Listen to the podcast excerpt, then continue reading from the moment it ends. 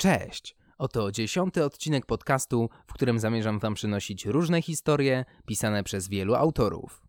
Intro!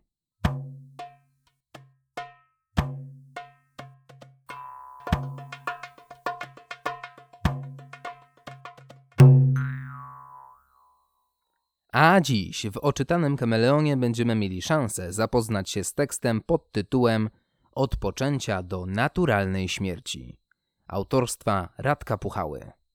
Zapraszam do słuchania.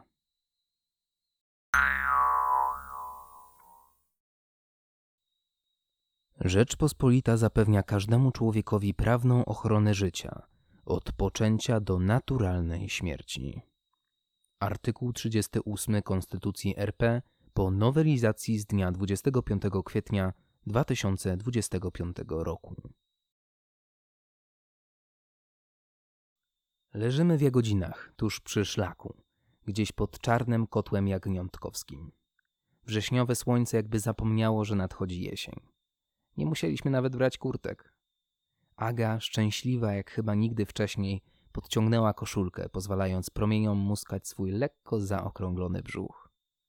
Zazdrosny o słońce, sam kładę na nim głowę. Oczy ci się śmieją, rzuca od tak, ni to do mnie, ni to do siebie. A tobie usta, odpowiadam równie beztrosko. Z prawej strony bardziej. Jak to z prawej bardziej? Poważnieje na krótki moment, a potem śmiejemy się oboje. Tak samo jak dawniej, w młodości, tylko teraz jakby głębiej, dojrzalej, z większą świadomością ulotności chwili. Słońce widocznie też jest zazdrosne. Chowa się za granatowymi chmurami, które nadeszły z nienacka, a nim zabrzmi pierwszy grzmot, jesteśmy już na nogach w biegu. Do odrodzenia docieramy kompletnie przemoczeni i zziębnięci. Koszulki można wykręcać. Te zapasowe w plecaku też są zupełnie mokre. Zamawiam Agnieszce gorącą herbatę. Sobie biorę grzańca. Zapach cynamonu, goździków i wina unosi się z nadkubka. Ładnie pachnie, napomyka półgębkiem. Wiem, że go uwielbia. Chcesz łyczka? Nie powinnam, przecież wiesz, mówi z wahaniem. Bardziej ci zaszkodzi, jak się rozchorujesz.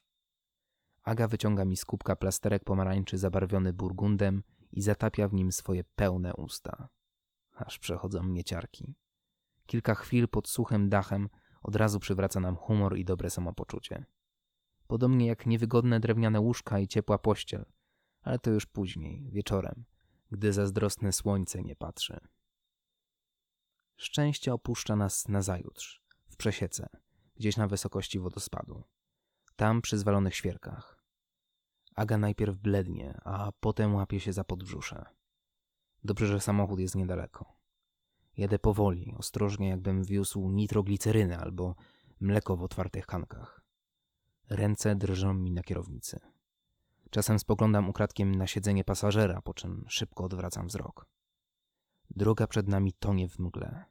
Co jakiś czas wyłaniają się z niej widmowe ciężarówki, tnące gęsty opar światłem reflektorów. Tuż za Bolkowem, koło zjazdu z nowej S3, wiemy już, że nie ma na co czekać. Wracam do domu sam, późną nocą i tylko na chwilę. Wyciągam ze schowka torbę, idę do garderoby, pakuję dwie piżamy, bieliznę, szlafrok. Po prawdzie to nie mam pojęcia, czego może jeszcze potrzebować. Wiem, skarpety, przecież zawsze marzną jej stopy. Biorę też ręcznik i kosmetyki.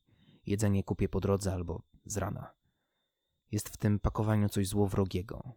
Jakbym się z nią żegnał, tak byle szybko, byle jak, na odwal się. Nie tak to powinno wyglądać. Odganiam od siebie złe myśli. Świdnicki szpital to wielki moloch. Nie wiedzieć czemu nazwano go latawcem. Może fundatorzy chcieliby dobrze się kojarzył? Z dzieciństwem, radością, a nie cierpieniem i śmiercią. Ja tych radosnych podobieństw dostrzec nie potrafię. Szczególnie teraz, w półmroku, na oddziale patologii ciąży. Możliwe, że to przez kraty w oknach. Aga leży podpięta do kroplówki. Trzyma dłonie na brzuchu, jakby za wszelką cenę chciała ochronić tlące się tam życie. Jej zapłakana twarz nie pozostawia jednak złudzeń. Kiedy mnie dostrzega, Rozkleja się jeszcze bardziej. To moja wina, Łuka. Nie jest w swej rozpaczy sama. Z rogu sali, z bliźniaczego łóżka dochodzi pochlipywanie innej kobiety. Nazajutrz spotykam się z adwokatem. Przegląda dokumentację medyczną, zadaje kilka pytań, kurtuazyjnie pyta o zdrowie Agnieszki. Każe być dobrej myśli, ale próżno doszukać się w nim entuzjazmu. Jestem świadomy tego, czego mi nie mówi. Kiedy wypisują Agę do domu, policja czeka już z nakazem aresztowania. Sądy wciąż bywają jeszcze opieszałe, ale nie prokuratura. Nie w sprawach karnych dotyczących dzieci. Kto nieumyślnie powoduje śmierć człowieka, podlega karze pozbawienia wolności od trzech miesięcy do lat pięciu. Artykuł 155 Kodeksu Karnego. Siedzę na korytarzu tuż obok elektronicznego wyświetlacza z wokandą. Ławka jest twarda i niewygodna. Usiłuję wyłowić chociaż strzępki słów z sali obok, ale drzwi są dobrze wygłuszone. Słyszę jedynie stukot szpilek o kamienną posadzkę. Sekretarka w czarnym żakiecie przechodzi tędy już trzeci raz. Czekam. Mimowolnie podążam za nią wzrokiem przy niemej dezaprobacie spoglądającej z cokołu Temidy. Świadek Dariusz Kęcki proszony na salę. Wzywa mnie protokolantka. Pierwsze co dostrzegam to wilgotne od łez oczy Agnieszki i dłoń z chusteczką przy nosie. Towarzyszy jej mecenas w todze z zielonym, niedbale przekrzywionym żabotem. Trudno wyczytać cokolwiek z jego twarzy. Za to oblicze prokuratora skrywa niewiele. Razi zapalczywością. Pouczam świadka o obowiązku mówienia prawdy. Za składanie fałszywych zeznań grozi odpowiedzialność karna do ośmiu lat pozbawienia wolności. Sędzia ma siwe, proste włosy, upięte w kok i protekcjonalny ton. Czy zrozumiał pan treść pouczenia? Zrozumiałem. Proszę podać imię i nazwisko, wiek oraz zawód. Odpowiadam oszczędnie i staram się trzymać emocje na wodzy, choć na widok ławy oskarżonych dygoczą mi ręce. Czy podtrzymuje pan oświadczenie o uznaniu ojcostwa dziecka oskarżonej Agnieszki Kęckiej, poczętego w trzecim tygodniu kwietnia bieżącego roku, zgodnie z dokumentem aktu poczęcia sporządzonym przez lekarza ginekologa Alicję Zając? Tak. Czy wnioskował pan o przyznanie świadczenia socjalnego z tytułu poczęcia dziecka w ramach programu Nowe Życie? Tak, otrzymaliśmy pełną kwotę. Sędzia wypytuje mnie też o znajomość z Agą, o nasze relacje, przebieg ciąży. Chwilę później głos zabiera prokurator. Czy oskarżona informowała pana, że już w pierwszym trymestrze rozpoznano u niej cytomegalię, a jej ciąża miała status podwyższonego ryzyka? Tak, wiedzieliśmy o tym.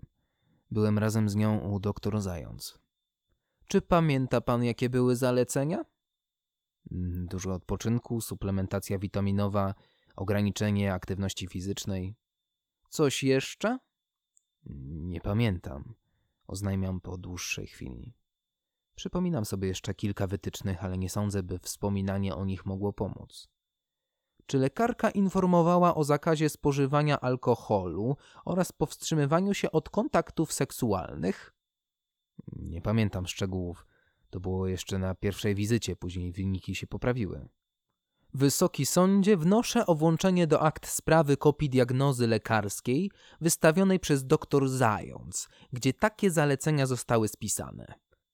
Prokurator jest dość młody i kipi z niego ambicja. Pod nosem ma lekki wąsik. Marszczy go irytująco za każdym razem, gdy stawia pytanie. Obawiam się, że już wiem, do czego zmierza. Oskarżona trafiła na oddział patologii ciąży 7 września. Zdiagnozowano u niej abortus intractu, a po nieskutecznej akcji ratunkowej lekarz stwierdził zgon dziecka. Proszę opisać, jak do tego doszło. Co robili państwo dzień wcześniej?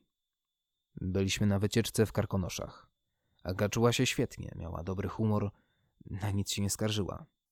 W górach, pomimo zaleceń lekarskich o powstrzymywaniu się od forsownej aktywności fizycznej. To nie była żadna forsowna aktywność, odpowiadam rozdrażniony. Zwykły spacer po lesie. Aga jest wysportowana, w dobrej kondycji. Kilka kilometrów to nie jest dla niej wysiłek. Za to ciągłe leżenie w łóżku tylko ją dołowało. Potrzebowała tego. Świeżego powietrza, odrobiny normalnego życia. Pani doktor nie oponowała. Mówiła, że zagrożenie było w pierwszym trymestrze. Wysoki sądzie, proszę o włączenie do akt sprawy zapisu pozycji GPS z telefonu oskarżonej. Wynika z niego, że 7-kilometrowy odcinek z kotła Jagniątkowskiego do schroniska PTTK Odrodzenie oskarżona pokonała w niespełna godzinę. Dołączam też opinię biegłego przewodnika Suleckiego, według której przeciętnemu turyście zajmuje to dwie godziny. Nie jest możliwe, aby pokonać ten odcinek bez forsowania się w tak krótkim czasie, zwłaszcza kobiecie w ciąży. Burza nadeszła, mieliśmy stać i czekać, aż nas piorun trafi, czy marznąć w deszczu. Sąd poucza świadka o niezabieraniu głosu bez zezwolenia. Przerywa mój wrzask sędzia. Panie prokuratorze, proszę kontynuować. Mecenas chowa twarz w dłoniach. Aga kwili niczym dziecko. Czy oskarżona piła alkohol lub współżyła płciowo przed utratą dziecka? Wąsik prokuratora staje się personifikacją drwiny. Odmawiam dalszych zeznań, powołując się na małżeńską relację z oskarżoną. Sędzia wyraża zgodę, jednak prokuratora niewiele to już obchodzi. Trzyma w ręku badania szpitalne Agnieszki, analizę moczu, w którym wykryto ślady metabolitów alkoholu oraz wymaz pochwy z obecnością nasienia. Po złożeniu zeznań zostaje na sali. Rozprawa nie trwa już długo. Gdy obrona wygłasza mowę końcową, wyłączam się. Dochodzą do mnie tylko jej strzępki. Cytomegalia często powoduje uszkodzenie płodu. Śmierć dziecka następuje z przyczyn naturalnych.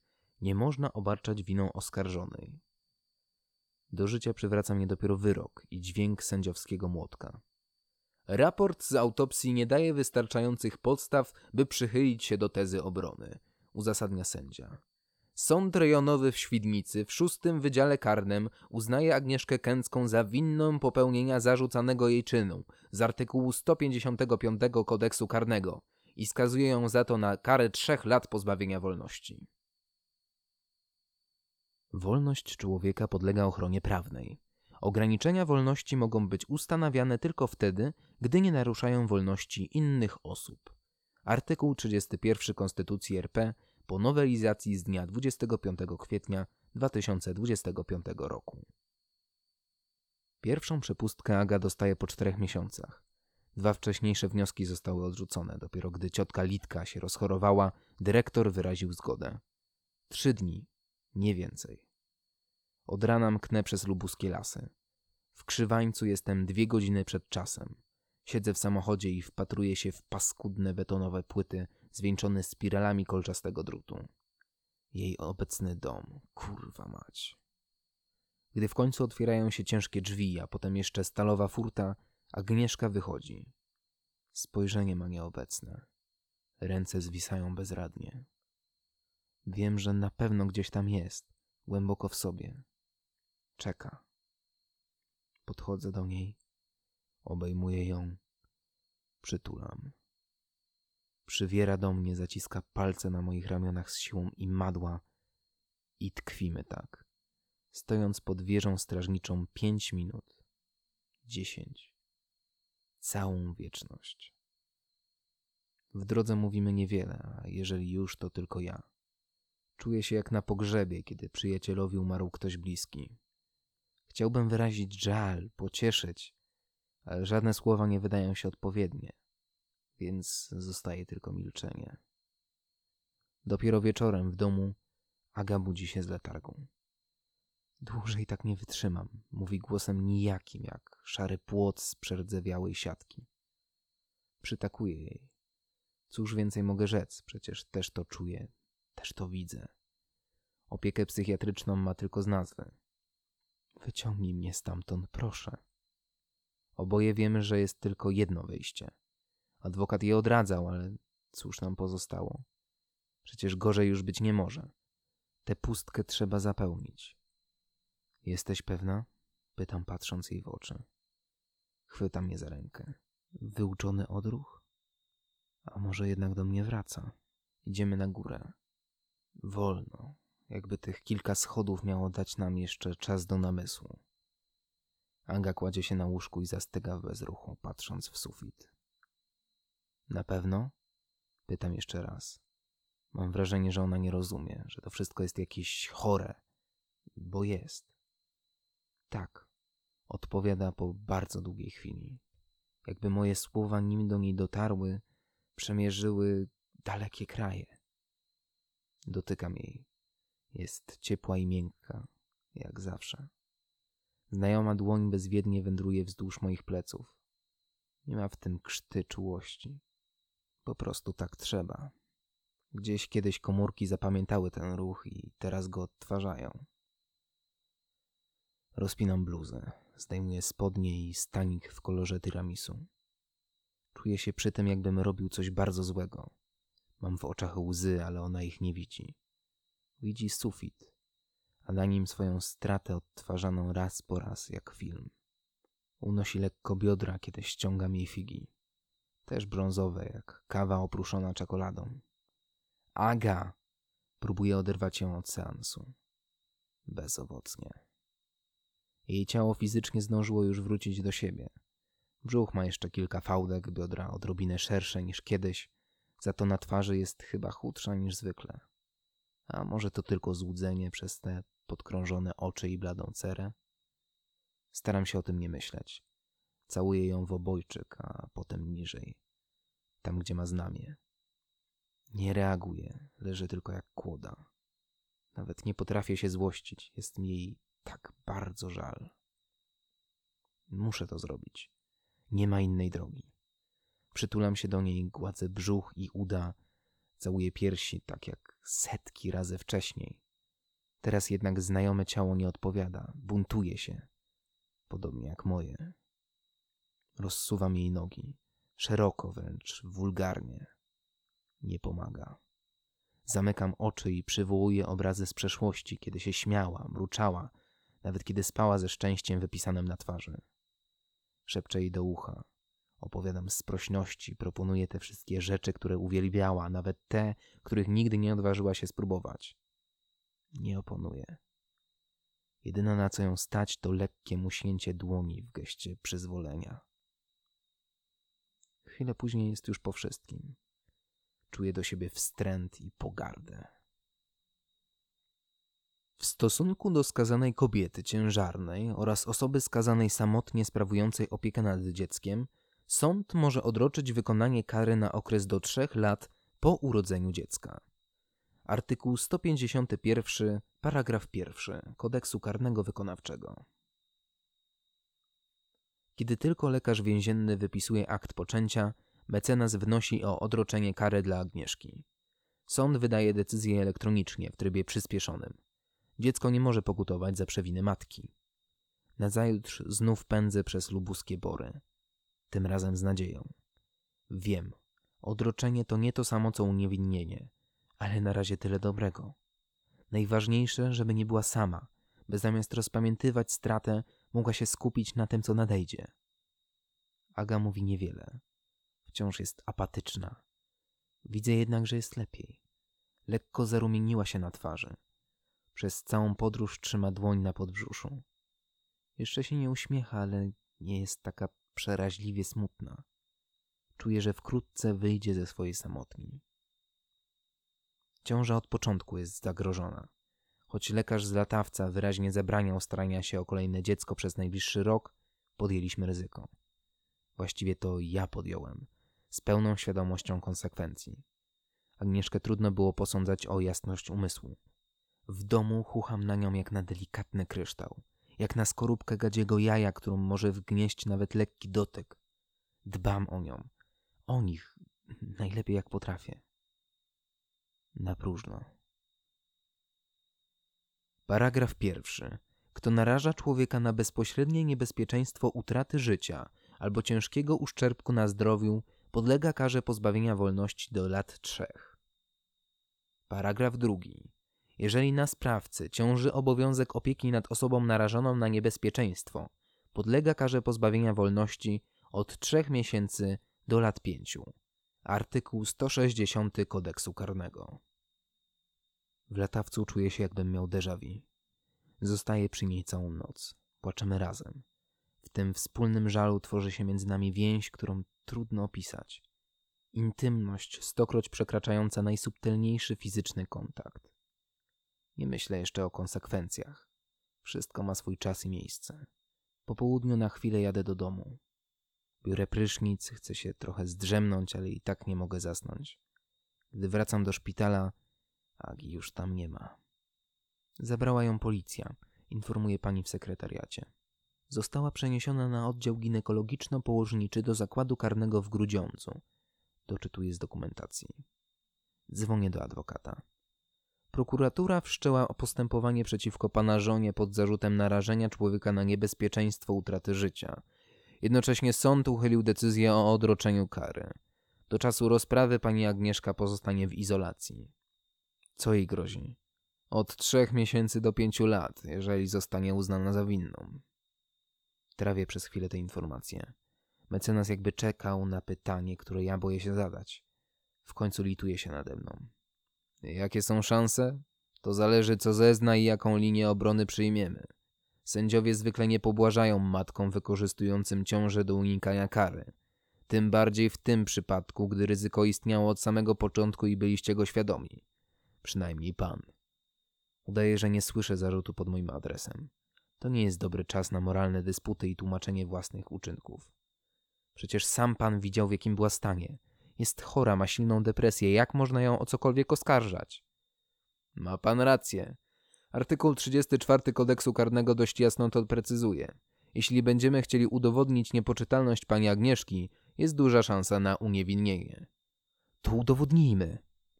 Tym razem mecenas milczy. Słyszę, jak stuka palcami o coś twardego. Gdzie więc tkwi problem? Pytam. W panu, odpowiada adwokat, gdy już jest pewny, że skupił całą moją uwagę. Artykuł 18 kodeksu karnego. Odpowiada za sprawstwo nie tylko ten, kto wykonuje czyn zabroniony sam albo wspólnie i w porozumieniu z inną osobą, ale także ten, kto kieruje wykonaniem czynu zabronionego przez inną osobę lub wykorzystując uzależnienie innej osoby od siebie, poleca jej wykonanie takiego czynu. Artykuł 18, paragraf 1 kodeksu karnego. Dylemat jest tylko pozorny. Albo Agnieszka dostanie kolejnych kilka lat za świadome poczęcie dziecka, którego życie i zdrowie było od początku zagrożone, albo tę karę odbędę ja, za nakłanianie jej do tego i współudział. Wybór przynajmniej dla mnie wydaje się prosty. Jak wszystko pójdzie dobrze, to oboje wyjdziemy w tym samym czasie i zaczniemy nowe życie. Razem. Na rozprawie widzę znajome twarze. Prokurator Wysocki, irytujący wąsik zamienił na przystrzyżoną brudkę. Spojrzenie ma jednak równie zapalczywe jak ostatnio. Decyduje się zeznawać. Mówię prawdę i tylko prawdę. Mecenas od początku jest nieco sceptyczny. Jeszcze przed rozprawą sugerowałby się nie narażać, że opinie biegłych psychiatrów powinny wystarczyć. Ja jednak chcę mieć pewność, że Aga nie zostanie skazana. A może podświadomie sam oczekuje kary? Może tego właśnie chce? Dzielić jej los. Prokurator przedstawia wytyczne Ministerstwa Zdrowia o minimum sześciomiesięcznej przerwie po poronieniu późnym, a także lekarskie zalecenie dla tego konkretnego przypadku o minimalnej rocznej przerwie od kolejnych prób zajścia w ciążę. Przedstawia też opinię biegłego psychiatry, sugerującą u Agnieszki depresję symulowaną oraz pełną poczytalność. Sąd daje jednak wiarę moim zeznaniom.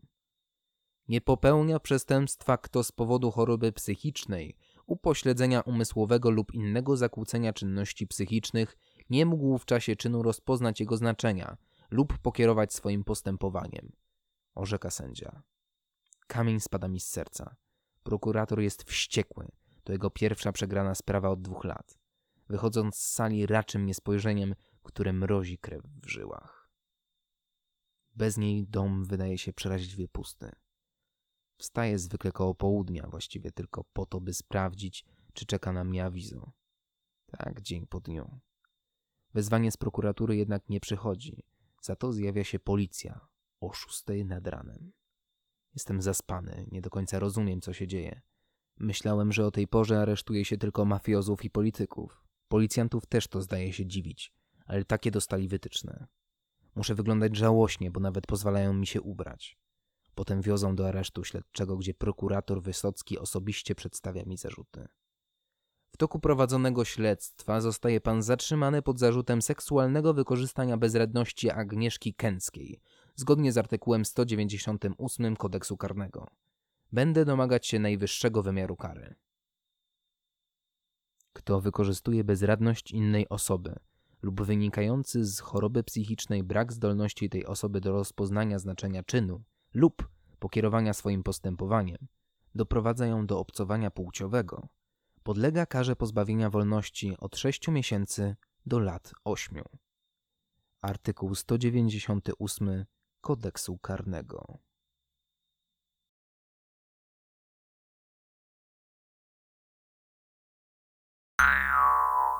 I to by było na tyle.